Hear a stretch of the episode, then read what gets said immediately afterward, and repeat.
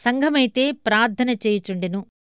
అపోస్తుల కార్యములు పన్నెండవ అధ్యాయము ఐదవ వచనం. ప్రార్థన మనలను దేవునితో కలిపే లింకు వంటిది. ఇది అగాధాలన్నిటినీ దాటించే వంతెన. ప్రమాదాలు అవసరాలు అనే గోతుల మీదుగా మనలను అది దాటిస్తుంది. ఇక్కడ అపస్తుల కాలంనాటి సంఘం కళ్ళకు కట్టినట్టు కనిపిస్తూ ఉంది. పేతురు చెరసాలలో ఉన్నాడు. యూదులు విజయోత్సాహంతో ఉన్నారు. హేరోదు ఆ హతసాక్షుల వధాస్థలం దగ్గర అపోస్తులి రక్తం ఒలికించటానికి ఎప్పుడు తెల్లవారుతుందా అని ఎదురుచూస్తున్న మృగంలా ఉన్నాడు.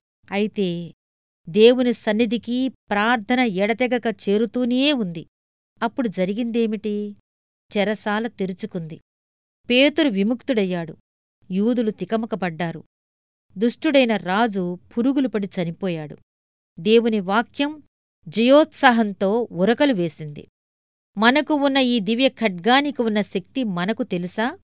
ఈ ఆయుధాన్ని విశ్వాసంతో మనకిచ్చిన అధికారంతో వాడటానికి మనకు సాహసం ఉన్నదా? దేవుడు మనలను పరిశుద్ధమైన ధైర్యంతోనూ దివ్య సాహసంతోనూ బాప్తిస్మమిస్తాడు. ఆయనకు గొప్పవాళ్ళక్కరలేదు తమ దేవుడి గొప్పదనాన్ని నిరూపించే మనుషులు కావాలి. మీ ప్రార్థనల్లో అవిశ్వాసం వల్ల గాని ఆయన శక్తి ఎంతటిదో మనకు తెలుసునన్న భ్రమలో గాని ఆయన తక్కువగా అంచనా వేసి ఆయన ఇవ్వగలిగిన దానికి పరిధులను ఏర్పరుస్తున్నావేమో? మనం అడిగిన దానికంటే ఆలోచించగలిగిన దానికంటే అతీతమైన వాటిని ఇస్తాడని ఎదురుచూడండి. నువ్వు ప్రార్థిస్తున్నప్పుడల్లా ముందుగా మౌనముద్ర వహించి ఆయన మహిమలో ఆయన్ను ఆరాధించు.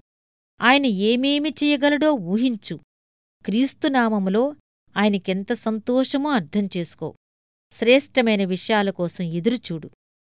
మన ప్రార్థనలే దేవుడి అవకాశాలు. నువ్వు దుఃఖంలో ఉన్నావా? ప్రార్థన నీ శ్రమలను మధురంగా శక్తిపూరితంగా చేస్తుంది. ఉల్లాసంగా ఉన్నావా? నీ ఉల్లాసానికి ప్రార్థన ఉత్సాహ పరిమళాన్ని కలుపుతుంది. బయటినుంచో లోపలినుంచో శత్రువులు నిన్ను బెదిరిస్తున్నారా? ప్రార్థన నీ కుడిచేతి వైపున దేవదూతను నిలబెట్టగలదు. ఆ దూత తాకితే చాలు బండరాయి పిండైపోతుంది. అతడి ఓరచూపులో సైన్య సమూహాలు కూలిపోతాయి. దేవుడు ఏమేమి చేయగలడో అవన్నీ నీ ప్రార్థన నీకు చేయగలదు. నీకేం కావాలో అడుగు. పెనుగులాడే ప్రార్థన అద్భుతాలు చెయ్యగలదు. లోతైన అగాధాల్లోంచి లేవనెత్తగలదు. ఇనుప తలుపుల గుండా ఇత్తడి కిటికీలు గుండా దూసుకుపోయేలా చెయ్యగలదు.